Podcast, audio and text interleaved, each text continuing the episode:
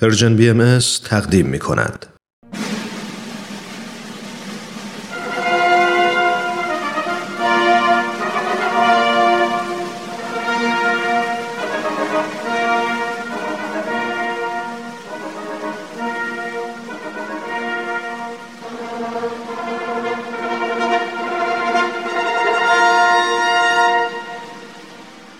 تاریخ به روایت مورخ من کتاب تاریخ نبیل رو از ترنم دوستم گرفتم که بخونم. این کتاب یه قسمت از تاریخ ایرانه که تا حالا نشنیده بودم. کتابو که باز کردم خود نبیل که اونو نوشته شروع کرد با من حرف زدن. خیلی عجیب بود ولی خیلی هم برام جالب بود. این تاریخ یه بخش از کاری از گروه نمایش رادیو پیام دوست تهیه کننده و کارگردان امیر یزدانی. فصل دوم.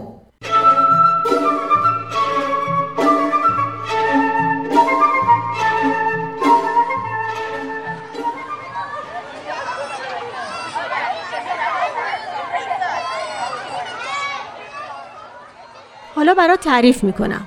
آقا ما دیشب همه تکلیف های فیزیک رو حل کردیم و نشستیم کتاب بخونیم.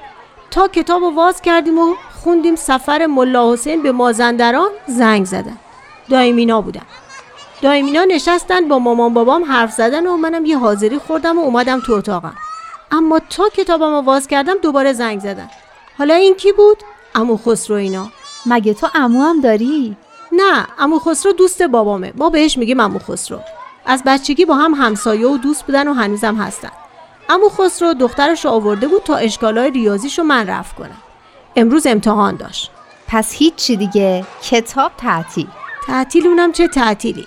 یعنی همین که نغمه از در رفت بیرون منم رو تختم از خستگی قش کردم. تا وقتی مامانم بیدارم کرد گفت پاشو اطلو آیات اللهمون رو بخونیم بریم بخوابیم. چی چی رو بخونی؟ تا حالا برات نگفتم. حضرت باولا فرمودن صبحها و شبها آیات الهی بخونیم. ما هم صبحها و شبا چند دقیقه دور هم جمع میشیم و یه بیان از حضرت بهاءالله با هم می‌خونیم و گاهی هم چند کلمه دربارش حرف می‌زنیم چه جالب. چه بیانی رو می‌خونی؟ مثلا دیشب چی خوندی؟ حالا بعد برات میگم. تو بگو سفر ملا حسین رو خوندی؟ چی شد؟ من که سفر ملا حسین رو نخوندم.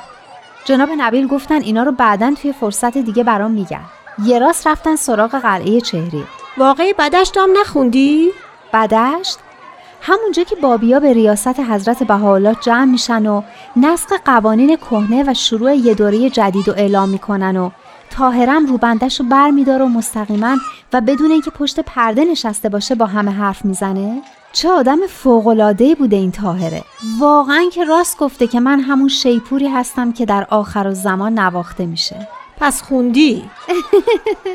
نه نخوندم. منو دست انداختی؟ پس اینا رو از کجا می‌دونی؟ اینا رو قبلا جناب نبیل وقتی داشت سرگذشت حضرت بهاءالله رو شرح می‌داد برام تعریف کرد. پس الان قلعه چهریقی؟ نه دارم میرم تبریز. چون حاجی میرزا آقاسی دستور داده حضرت باب رو به تبریز ببرن. تو هم با مزه شدی ها. چی شد که حاج میرزا آقاسی از فرستادن حضرت باب به چهریق پشیمون شد و هنوز سه ماه نشده دوباره یه فرمان دیگه داد و گفت حضرت بابو به تبریز ببرن؟ علتش این بود که می‌خواست صدای حضرت باب و بابیا رو ساکت کنه و نمی‌شد. حاکم قلعه که از همون اول اونقدر به حضرت باب ارادت پیدا کرد که میذاش حضرت باب هر کس رو که می‌خوان ملاقات کنن. بابیا و کسایی که به دنبال حقیقت قضیه بودنم دست دسته به دیدن ایشون می‌رفتن و ایمان می آوردن. اشخاص خیلی مهم و مشهورم بینشون بودن مثل میرزا اسدالله که از علمای بزرگ خوی بود. میرزا اسدالله اولش خیلی با آین حضرت باب دشمنی داشت اما در اثر خوابی که دید ایمان آورد و پس از دیدار با حضرت باب به یقین کامل رسید. خب پس گزارش اینا به حاج میرزا آقاسی رسید و اونم تصمیم گرفت که دوباره حضرت بابو به یه جای دیگه تبعید کنه. درسته اما یه علت دیگه هم داشت. درویش قهرالله. درویش قهرالله کی بود؟ یکی از راجه های دانشمند هند که حضرت باب رو تو رویا دید و به چهریق اومد و بعد از ملاقات با حضرت باب ایمان آورد و بعد هم علنا آین بابی رو تبلیغ می‌کرد.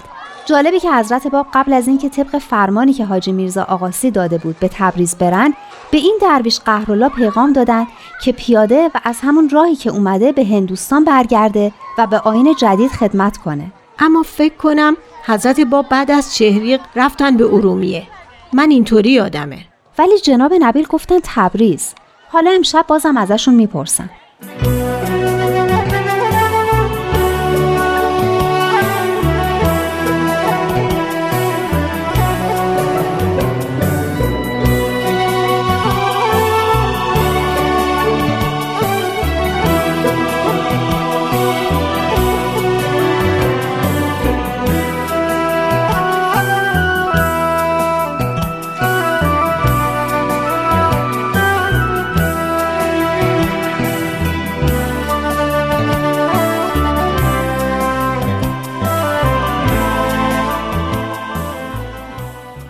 جناب نبیل من درست فهمیدم؟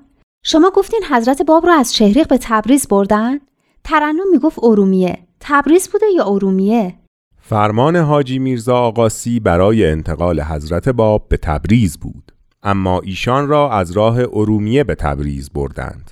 حقیقت این بود که از پیروان زیاد ایشان در خوی می ترسیدند این بود که به جای خوی از راه ارومیه رفتند. پس ترنم درست می‌گفت. حضرت باب به ارومیه هم رفتن. بله وقتی حضرت باب وارد ارومیه شدند حاکم آن ملک قاسم میرزا که عموی محمد شاه بود نهایت احترام را نسبت به حضرت باب رعایت کرد و حتی به همه معموران سپرده بود که با آن حضرت در نهایت احترام رفتار کنند. عجب! فکر نکنم تو تاریخ هیچ زندانی به اندازه حضرت باب محبوب و مورد احترام بوده باشه. راست می‌گویید همانطور که دیدیم هر جا که می‌رفتند همه از حاکم و معمور و مردم عادی مجذوب ایشان می شدند. یک روز حضرت باب می‌خواستند به حمام بروند. ملک قاسم میرزا به فکر افتاد که حضرت باب را امتحان کند. اسبی داشت که بسیار سرکش بود و هیچ کس نتوانسته بود سوار آن بشود. دستور داد که آن اسب را بیاورند تا حضرت باب برای رفتن به حمام سوار آن بشود. هیچ حرفی هم از سرکشیان اسب به حضرت باب نزد. اما خدمتکاری که معمور این کار بود پنهان از چشم ملک قاسم میرزا داستان سرکشی اسب را به حضرت باب عرض کرد که مبادا اذیت و آسیبی به ایشان برسد حضرت باب فرمودند به خدا واگذار کن خداوند خودش محافظت خواهد کرد مردم ارومیه که شاهد قضایا بودند و می‌دانستند که حاکم چه قصدی دارد همه در میدان عمومی شهر جمع شده بودند تا ببینند که حضرت باب چگونه می‌خواهد بر آن اسب سوار شود. عجب آدمایی بودن. هیچ کدوم به فکرشون نمی رسید که این کار چقدر خطرناکه؟ معمور اسب را جلو آورد. حضرت باب با کمال اطمینان و متانت جلو رفتند و لگام اسب را از دست مهتر گرفتند. بعد اسب را نوازش کرده پای بر رکاب گذاشته و سوار شدند. اسب بدون سرکشی تسلیم حضرت باب شد و به راحتی به ایشان سواری داد. اون وقت حاکم راضی شد؟ بله اما مردم چون سابقه این اسب را می‌دانستند خیلی تعجب کردند و آن را یک معجزه دانستند. و هجوم آوردند تا رکاب آن حضرت را ببوسند. اما معمورین شاهزاده جلوی مردم را گرفتند که مبادا باعث اذیت و آزار آن حضرت بشوند. شاهزاده پیاده در کنار اسب حضرت باب ایشان را تا نزدیک حمام همراهی کرد. بعد حضرت باب به او فرمودند که برگردد. عجب همون رفتن با شکوهی بوده.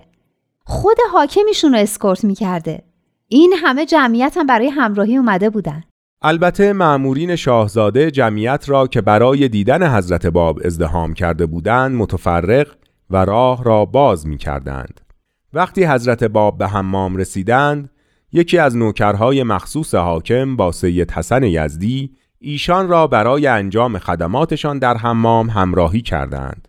پس از آنکه حضرت باب از حمام بیرون آمدند، دوباره سوار همان اسب شده و برگشتند.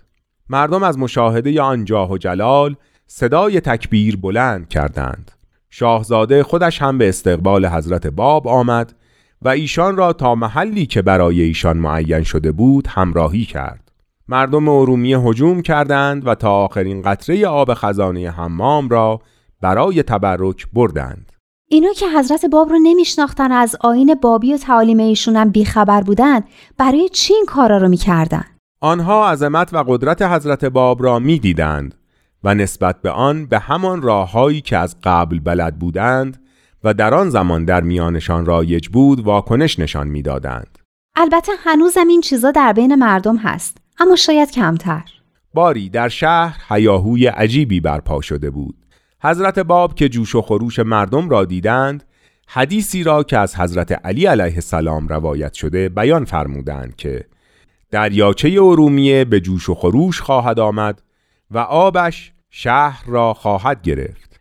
بعضی افراد به حضرت باب گفتند که بیشتر مردم شهر به آین ایشان ایمان آوردند اما ایشان در پاسخ این آیه قرآن را به زبان آوردند که آیا مردم گمان می کنند که رها می شوند و می گویند ایمان آوردیم و مورد امتحان قرار نمی گیرند؟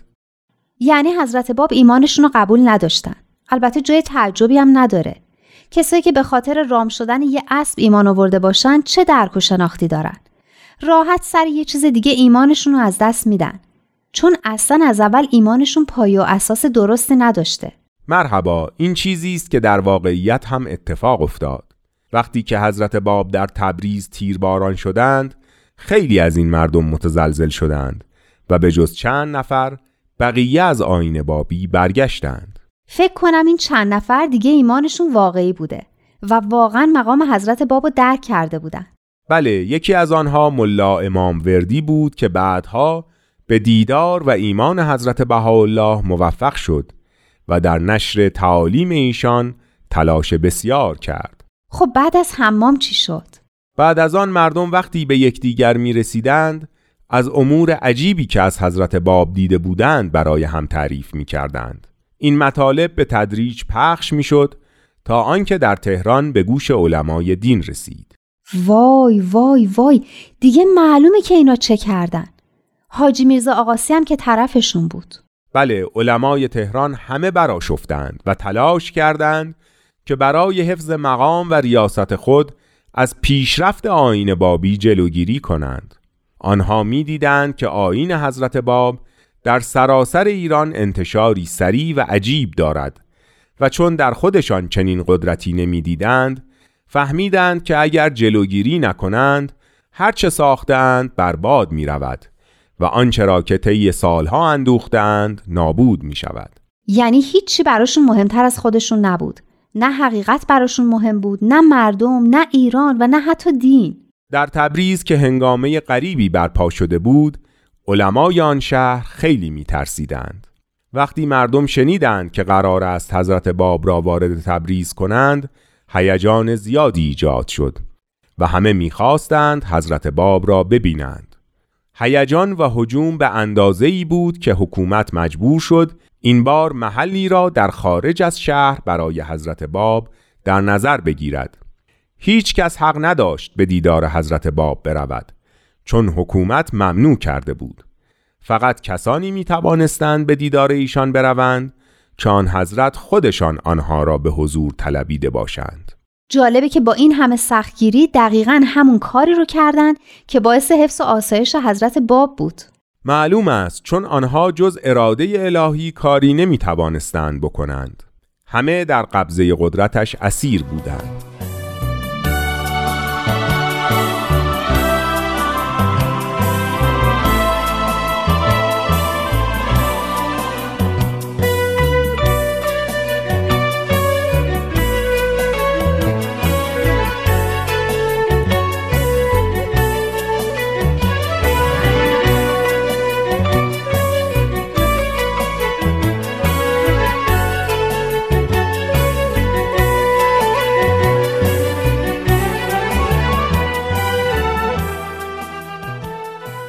هرچند معمورین حضرت باب را در خارج شهر نگه داشتند ولی این کار از هیجان مردم جلوگیری نکرد بلکه به اشتیاق مردم به دیدن حضرت باب دامن زد. میرزا آقاسی فرمان داده بود که علمای تبریز در دارالحکومه شهر جمع شوند و حضرت باب را محاکمه کنند. چه کسایی ممکن بود جرأت یه همچین کاری رو به خودشون بدن؟ ادهی برای این کار دعوت شده بودند. یکی حاجی ملا محمود نظام العلماء معلم ناصر الدین میرزای ولیعهد بود. دیگری ملا محمد ممقانی بود. میرزا علی اصغر شیخ الاسلام و عده دیگری از علمای بزرگ هم بودند. خود ولیعهد هم در این مجلس حاضر بود. ریاست جلسه هم به نظام العلماء واگذار شده بود.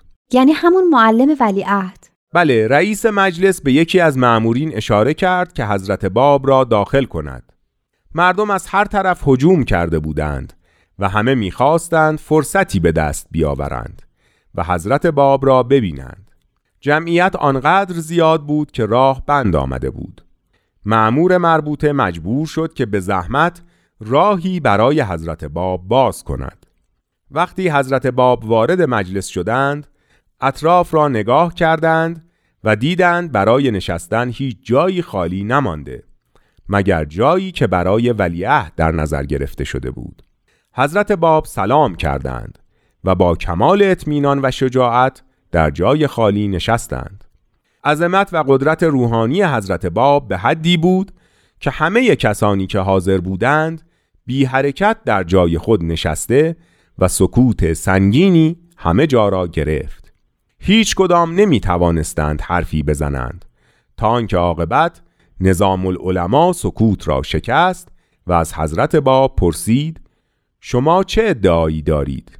حضرت باب سه مرتبه فرمودند من همان قائم موعودی هستم که هزار سال است منتظر ظهور او هستید و چون اسم او را میشنوید از جای خود برمیخیزید و مشتاق دیدار او هستید و عجل الله فرجه بر زبان میرانید. به راستی می‌گویم بر اهل شرق و غرب اطاعت من واجب است. شیخ حسن زنوزی می گفت آن روز من در آن مجلس حاضر بودم و در بیرون اتاق نزدیک در ایستاده بودم و هرچه در مجلس میگذشت میشنیدم. وقتی که حضرت باب خود را قائم موعود معرفی کردند همه حاضرین را ترس و خوف گرفت. سرها را پایین انداختند. چهره همه تغییر کرد و رنگشان زرد شد. چقدر آدما با هم فرق می‌کنن. وقتی حروف حی از ظهور موعود با خبر می شدن چطور شادی سراپای وجودشون رو می گرفت و اینا چه حالی شده بودن؟ چون به دنبال حقیقت نبودند به دنبال اهداف و نقشه های خود بودند. باری شیخ حسن زنوزی تعریف می کرد که ملا محمد ممقانی همان پیشوای یک چشم مکار که در سمت چپ ولیعهد و حضرت باب نشسته بود بعد از شنیدن سخنان حضرت باب با بیشرمی تمام گفت ای جوان بدبخت شیرازی عراق را خراب کردی حال آمده ای که آذربایجان را خراب کنی؟ حضرت باب به او فرمودند جناب شیخ من به میل خود اینجا نیامده شماها مرا احضار کردید و به این مجلس دعوت نمودید. ملا محمد از این جواب براشفته شد و گفت ای پس در این پیروان شیطان ساکت باش. حضرت باب فرمودند یا شیخ آنچه را که قبل گفتم باز هم می‌گویم. نظام العلماء صلاح دید که از راه دیگری وارد گفتگو شود و گفت شما مدعی مقام بزرگی هستید. باید دلیل قاطعی برای درستی ادعای خود بیاورید. حضرت باب فرمودند قوی ترین دلیل و برهان مهم بر درستی دعوت حضرت رسول الله آیات الهی بود. چنانچه در قرآن فرموده است آیا برای آنها کافی نبود که ما بر تو کتاب فرستادیم؟ خداوند این دلیل محکم و برهان متقن را برای اثبات ادعای خود به من عنایت فرموده است. چنانچه در مدت دو روز و دو شب به اندازه قرآن مجید آیات الهی از زبان و قلم من جاری می شود در مقابل دلیل به این محکمی چی داشتن که بگن؟ چرا قبول نکردن؟